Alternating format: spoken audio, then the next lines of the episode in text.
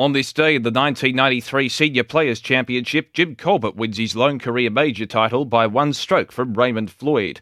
On this day in 1999, in the Senior Players Championship, Hale Irwin wins his fifth of seven Champions Tour major titles by seven strokes from Australian Graham Marsh. And on this day in 2013, in the NBA draft, power forward Anthony Bennett is taken as the first pick by the Cleveland Cavaliers. As we celebrate this day for Tobin Brothers Funerals Celebrating Lives, visit tobinbrothers.com.au.